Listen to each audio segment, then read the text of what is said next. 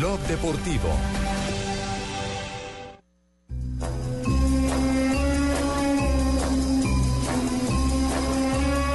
Seguimos con la investigación.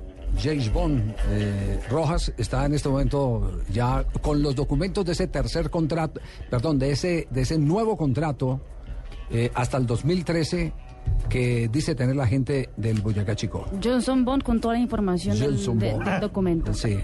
A ver, Johnson. Bueno, mire, aquí tengo justamente el documento que me presentó Ricardo Hoyos Sí. y figura eh, iniciación de labores agosto primero de 2011, terminación de labores dice diciembre 31 de 2013 y está firmado, está registrado el 9 de septiembre de 2011 ante la DIMAYOR y está firmado al parecer por el jugador con huella, eh, también por el presidente Ricardo Hoyos. Entonces, vaya uno a saber cuál es el verdadero contrato que está vigente y el que realmente... eh, Y, qué autenticidad ti- tenga, ¿no? Que autenticidad También, tenga claro. también el contrato. Claro.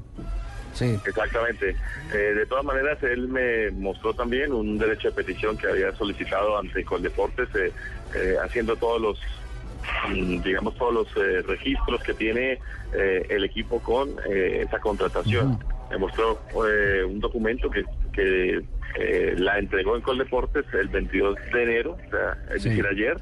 eh, con toda la documentación, con todo lo que eh, supuestamente vincula al jugador con el Boyacá Chico. Entonces vaya uno a saber mm, y quién Bueno. es el que está diciendo la verdad. Yo, yo creo que, no, ahí, ahí tendrá que, si el jugador dice que no, ahí tendrá que actuar la fiscalía. Esto va a llegar la allá. justicia Esto va a llegar allá. Pero me la parece justicia. muy grave es que Sí. Coldeportes haga dos cosas. Le entregue un certificado donde diga eh, a, a Johnny Ramírez Solo hay uno y no hay más. Exactamente. no hay más. Y ahora se Claro. encuentre en el mismo Coldeportes por eso, otro. Eso eso. sí No, no, gravísimo. No, no, no, pero no, ojo, ojo que lo que lo que está diciendo Johnson es que ayer fue eh, a Coldeportes a solicitar eh, el presidente del Chico que le, que le entregue qué documentación existe asentada en Coldeportes. No ha salido aún ese fallo, ¿no? E- ese reporte de Johnson.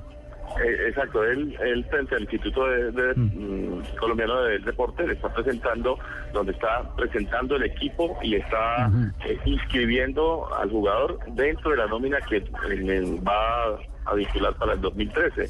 Eh, ahí figura Johnny Ramírez como uno de los jugadores del Boyacá Chico y eh, un documento donde también eh, está presentando como los, eh, digamos, como los documentos eh, realmente que vinculan al jugador con la institución.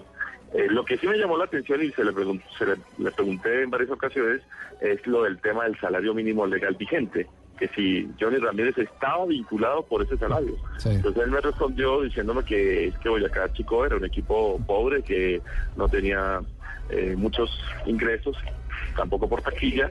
Entonces eso sí me quedó ahí como pensando, ¿no? Bueno, bueno, muy bien, perfecto.